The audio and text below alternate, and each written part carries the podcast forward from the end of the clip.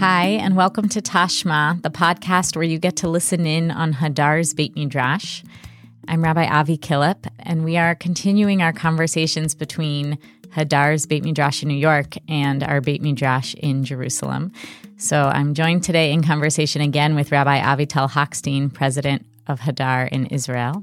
Last Thursday was Thanksgiving, and I got to wake up to a gift from you, Avital, which was a recording that you and Rav Elazar had put together, which we shared in a previous episode. But I'm grateful now on November 30th to be able to speak with you again. I want to share that we closed our microphones and I looked at Elazar and I said, I haven't felt this kind of calm or relief in a very long time. And I think dwelling on what we're thankful for, just I felt made a big difference to my psyche. It was like very simple and very direct and very surprising. So there's a mutual thanks. I appreciate that. I could hear it in the conversation, actually. I could hear a little bit of that piece in your voice and the energy of that episode. I was really grateful to receive that gift. I got to listen to it on Thursday afternoon of Thanksgiving. I'm glad our listeners get to listen to it also. We've been having these conversations weekly amidst this war, and one of the most painful things has been that week to week, what's changing? Everything feels the same, and we're so eager for change, and that has not been the case this past week.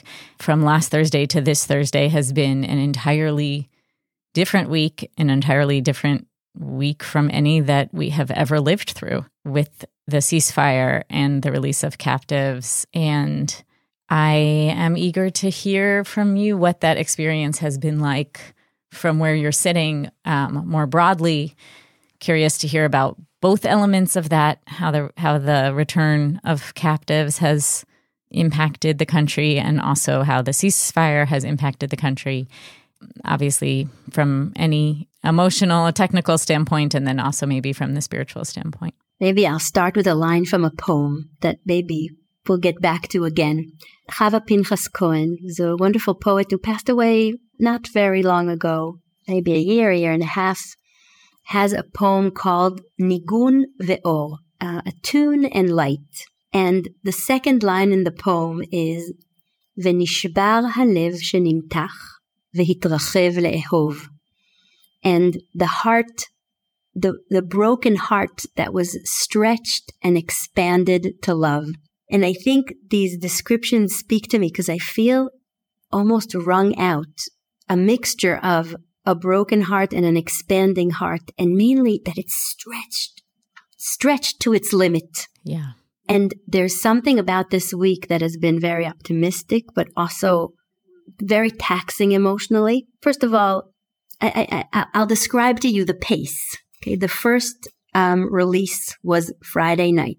Shabbat came in at 4:00, and at 4:00 the process was supposed to start. Yeah, I went to shul, and it was pretty empty. And I looked at Elazar, and I said, "No one is going to turn off their radio, TV, whatever it is, before 4:36. They're going to wait till the last minute." So there was this tremendous tension and expectation and anticipation everywhere. And then rumors throughout the Shabbat of what did and didn't happen among the people who don't listen to the radio. And people did turn off the TV and the radio? We had a beautiful tefillah. There was a wave that came later than usual. I imagine some people did turn off and some people didn't, depending on their emotional ability to stand the suspense. And then came Motzei Shabbat, Saturday night, and we all wanted to see what this looks like. And there's many, many steps. First, maybe you've all seen it on TV. Soldiers have two sets of uniforms. Their Madei Alif, which is the more formal uniform, and their Madei Bet, which is what they do work in. And somebody explained to me that the Hamas people we see who are bringing the hostages are wearing their Madei Alif, their formal uniform. So that green thing that covers their eyes or their forehead. It's all, that's the formal garb. So you see them taking the hostages out of a van and going to the Red Cross, and then from the Red Cross to the Egyptian side of Rafiach, and then to the Israeli side of Rafiach, and then being taken to the hospital and then meeting their family. Now, Israel is giving them tremendous privacy. So we only get the pictures very, very late. But we get on the Israeli TV the pictures from the Palestinian videos. Uh-huh. So we see the move that way. And that is echoed with Dover Tzahal, the army spokesman, describing only when things have actually taken place what's going on. And Motzei Shabbat, there was some issue. And so, you know, Shabbat came out, 5:30. This was supposed to start at 4. But there was a problem there. There was some argument over the lists. And so I think we were probably all up till 1 a.m. It was just tremendously difficult emotionally. And I think the other layer is all the people who are not being let out. The people in my local community here, the Goldberg-Polyn family, they have a son who's a young man, 23, and he's at the bottom of the list of when people will be freed. And to hold that is very, very, very difficult. And I think we've spoken, about it. I have both learned and taught that part of being created in the image of God, being a Tselem Elohim, is equality. And what does that mean? That women and children are being freed. Mm-hmm. Meaning especially from your seat in an egalitarian yeshiva? In an egalitarian yeshiva, in the world I aspire to be a part of, in the Torah I believe in any dimension, a lot of the conversation just isn't my values, isn't the world I want to live in, right? From kidnapping people, to the fact that people have a value and not infinitely valuable, to the fact that you use people like pawns, trading people. And my son said to me, fine, you guys, you only get 70% salary, but you get freed out of prison when you're kidnapped. In other words, he was quoting the statistics of salaries of men versus women. And okay. And what's so painful about that is it's a joke, and it's not a joke at all. It's a real fear. Tremendously painful. And also it's a complaint about, you've told me there's certain order in the world. And where is that order? I think that's also part of it. And of course, it's the chaos of war. But it's also the chaos of values that war brings. I'll say two more things on the topic of gender. My daughter's response was, but there's no women making those decisions, right? In other words, the decision of who should be freed is made probably both sides, primarily by men, if not only by men, mm-hmm. which is also depressing. And that's the next layer. Today, they said that men aren't being freed because men are more valuable. You're not going to free 3 Palestinian youngsters from Israeli jail. Right. That's not enough to give back men. So it's just not the way I want to think about people. Yeah. It's not how I believe people should be thought about or talked about. Is there any feeling of relief or happiness that is coming with this last week? Right. So I think there is definitely relief. I suddenly realized how big the step down of the number of hostages is, that step was big. That's important. But I'll go back to the fundamentals. If every person is infinitely valuable, everyone needs to come back home. It doesn't really, in an essential way, the 100, 200, 250, there's no real essential difference in the sense of the lack of relief. Mm-hmm. People are obviously reflecting on the tefillah, matir asurim, like freeing the imprisoned. And I keep thinking, mechaye hametim, resurrection of the dead. It's almost like resurrection of the dead. Like, I keep thinking, actually, it doesn't feel like these people were in prison. It's like we had no idea if they would be alive.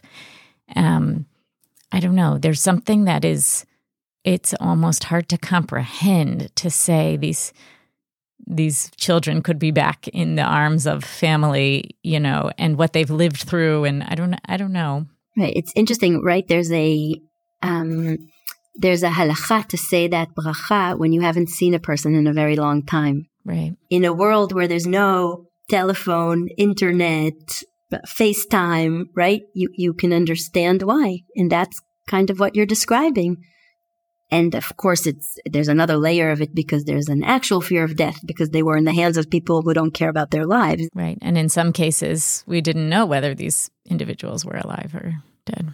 It's interesting that you're taking us to Birkot HaShachar, to the brachot, the blessings that we say in the morning, because so many of them here are fitting, right? There's one which is Pokeach Ivrim, that opens the eyes of the blind. These people, many of them were underground in tunnels all this time, okay? Or Noten LaSichviv Even Bina LaAvchin Ben Yom Uven Laila, that gives the rooster the wisdom to differentiate between day and night. They were without windows, without sunlight for all this time. So many of the basic things that we take for granted that happen in the morning and that we bless for. Right. Or that we strive not to take for granted. Yeah. A lot of things about war gets turned upside down. And I'm curious about the other side, especially your connection with, you know, obviously your son as a soldier, but other soldiers, the experience of the ceasefire. We've come out of almost a year of being quite critical and opinionated about our government. Many of us here in Israel, probably from many sides of the political spectrum. This is one moment where I do not envy the decision makers, and it's not clear to me what the right thing to do is. So first of all, I think part of my frustration is that we shouldn't be in this situation to begin with. Okay, why are we in a situation where we have to choose between hostages, between people? That is just, it's terrible. But I think the other layer is that part of the price is that everything becomes confused on the values front. It's not like this thinking which differentiates between people will remain on the hostages. My fear is that it spills over. Mm-hmm. And so the repair is going to be tremendous, and it's on the Torah front and on the values front and on the day-to-day front. My intuition would probably be get out whoever you can get out. And if this is the way to start doing it, then this is the way to start doing it. But it puts me in a conversation which is terrible to have. Me and my children and our institutions and our soldiers and everyone. Yeah. I feel like I've heard you say many times now, articulate different versions of this question. Can we bring our values with us into a war? How can we? When must we? And also articulating this second half, which is, can we emerge from the other side with our values still intact? If we pause values in order to make it through a war, how do we emerge on the other side? Do those values emerge unscathed? How far back are we set on so many different areas? You're right. And there is a piece of Torah which I've been finding useful in the sense of the questions and categories that it gives me for thinking about war. And I'll give an example, and it relates to the issue of values by asking the question of who should go out to war. And I think when we say who should go out to war, it's a values choice. Mm-hmm. The verse here is the verse from Shmot 17, which describes the war with Amalek. And the language Amalek has been a lot in Israel, and we can discuss it in a different podcast. Maybe we won't touch on that today. But yeah, the verse that I've been thinking about is the verse in which Moshe commands Yehoshua to go out to war. B'char lanu anashim, choose for us people. Vayomer Moshe el Yehoshua, right? Moshe says to Joshua, B'char lanu anashim, choose for us people. V'tzeh hilachem be'amalek, go out and fight, do war with Amalek. Machar, tomorrow. Anochi nitzav al rosh ha'giv'ah, I will go to the top of the mountain. Umateh ha'elohim beyadi, and the staff of God is in my hand. Now, the staff of God is a code word for, I want some divine intervention. I want divine intervention. But what interests me is, first of all, to notice that Moshe, who is not going to war, says to Yoshua, you're picking these people for all of us. There's immediately a recognition that even those people who aren't going to war, even the people who are staying behind, and definitely the leadership, recognize that it's their people going to war, that the war is for all of us. And the Midrash asks, what's the content of the choice? Who is Yoshua choosing? And there's, of course, a dispute. Rabbi Yoshua omer, B'char lanu anashim giborim. Okay, Rabbi Yoshua says, choose heroes. And it's interesting that it's Rabbi Yoshua who's giving Yehoshua the giborim, right, the heroes. Mm-hmm. But Rabbi Elazar HaModai says, B'char lanu yirei chet. People who are, well, literally it translates to fearers of sin. Maybe it means fearers of God. I don't know. We can try and think what it means to fear sin. But it feels like a very different personality type. And I find it interesting to think how the different personality types are going out to war. In this midrash, I didn't say, it's from the Mechilta, which is a relatively early midrash halacha from the period of the Mishnah, a relatively early commentary on the Torah. Has two very, very different visions of who maybe went out to war. Not only that, setting it up as a machloket, setting it up as two different opinions sort of makes it such that you can't define Giburim, heroes, as fearers of sin. You have to, there must be a difference. Otherwise, it would say they both agree. Yeah, and I think it's a question of what energies we want there and what energies we have there. Let me read one more piece of the Midrash, and then we can try and bring it maybe to what's happening here. The continuation of the Midrash focuses on the next set of words in the pasuk, in the verse. Tzeh hilachem be'amalek. Rabbi Yoshua omer, amar lo Moshe leYoshua. So Rabbi Yoshua again says, this is what Moses said to Joshua. Tzeh mitachat ha'anan vehilachem be'amalek. Come out from under the cloud and go do this war. Now, what is this cloud? Well, anan hakavod, right? There's the clouds of the divine who are accompanying Yisrael. So basically Moshe is saying to Yoshua, you have to leave the camp. You have to leave the protective shield and go out to do war. And I have to admit that it made me think of all the places from which the soldiers around me were going out, okay? New marriages, new children, new jobs, expectation for a new university year, expectation that your mandatory army service will be finished. I have a cousin who was supposed to finish in November, and he's just continuing. Yeah. He's not being released. And we've spoken before, I think, of the gentlemen who are there at war, and I hear them here in the Midrash also, what room they have there and what kind of war they're battling.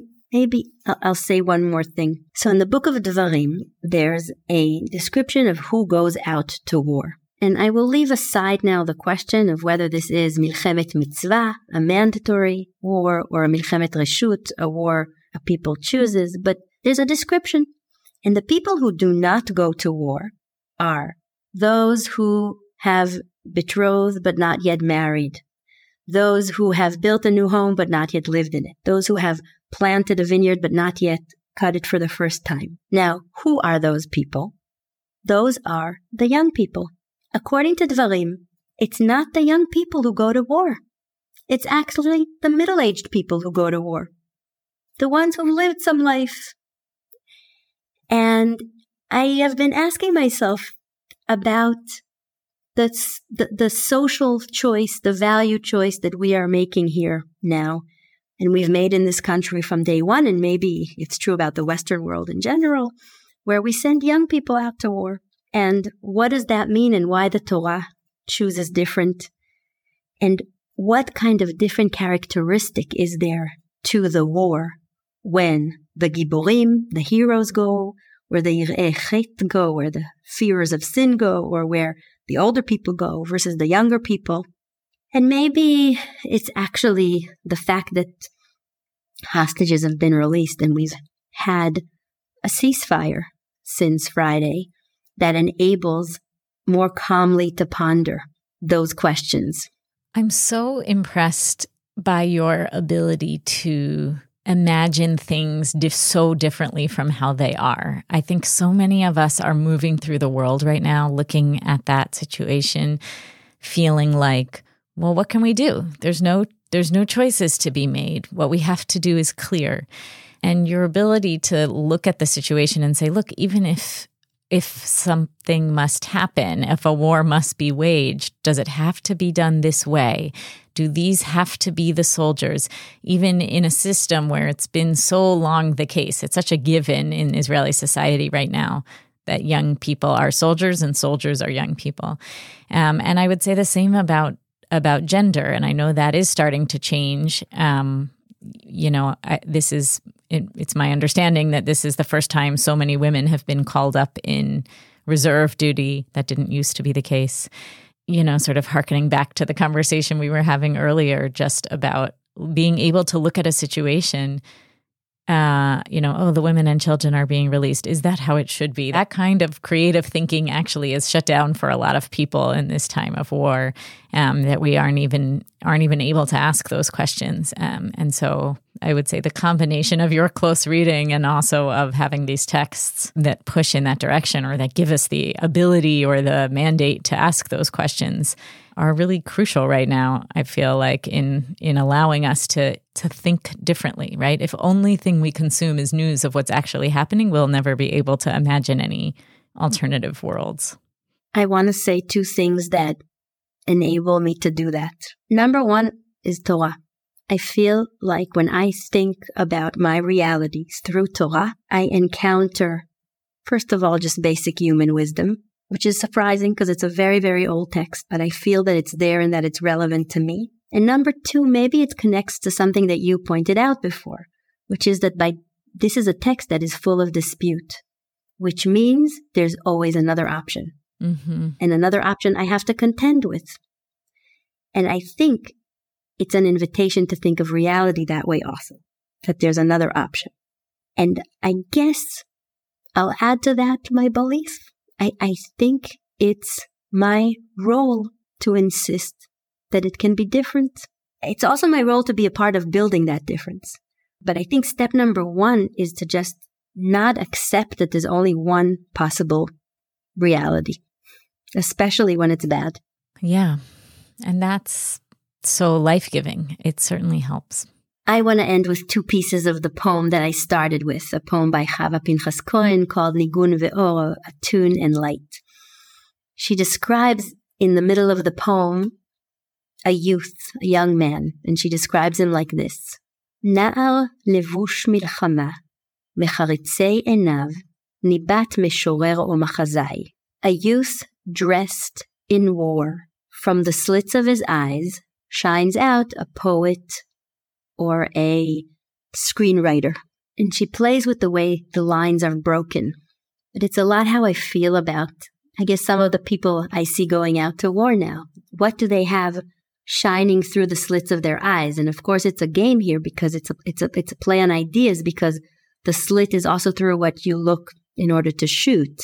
Mm-hmm. But their soul is reflected through the slits of their eyes, right? Are they poets? Are they playwrights? Right. There's creativity there, but they're dressed in war. And what are they using with the slits of their eyes? What are they doing with them? And I feel that holds a lot of the questions I'm asking about who goes out to war and the diversity of the people I know who are there. Yeah. Seeing the humanity represented by the softness, the gentleness that you always refer to, represented by the creativity, but in each person and in each soldier. changes what it is to look at a war. And I'll end just with the last lines of the poem, which are in conversation with the line we say in Yamim Noraim, and that we've continued to say because of the war, Avinu Malkenu asei imanu tzedakah v'chesed, and this is how the poem ends. My Father, my King, find the gap between charity and love and kindness, and give in it place for rest, give wings of a crane to tears. To close us out, maybe you'll read the whole poem for us in Hebrew. Nigun Ve'or, Chava Pinchas-Cohen. זאת הארץ שחברו בה אור וניגון ובקע ומים. ונשבר הלב שנמתח והתרחב לאהוב. נער לבוש מלחמה, מחריצי עיניו, ניבת משורר או מחזאי. אבי מלכי, מצא את הרווח שבין הצדקה לחסד, ותן בו מקום למנוחה, תן כנפיים, של הגור, לדמעה. Thank you to Effie Unterman for producing this episode and to David Khabinski for recording and editing this episode.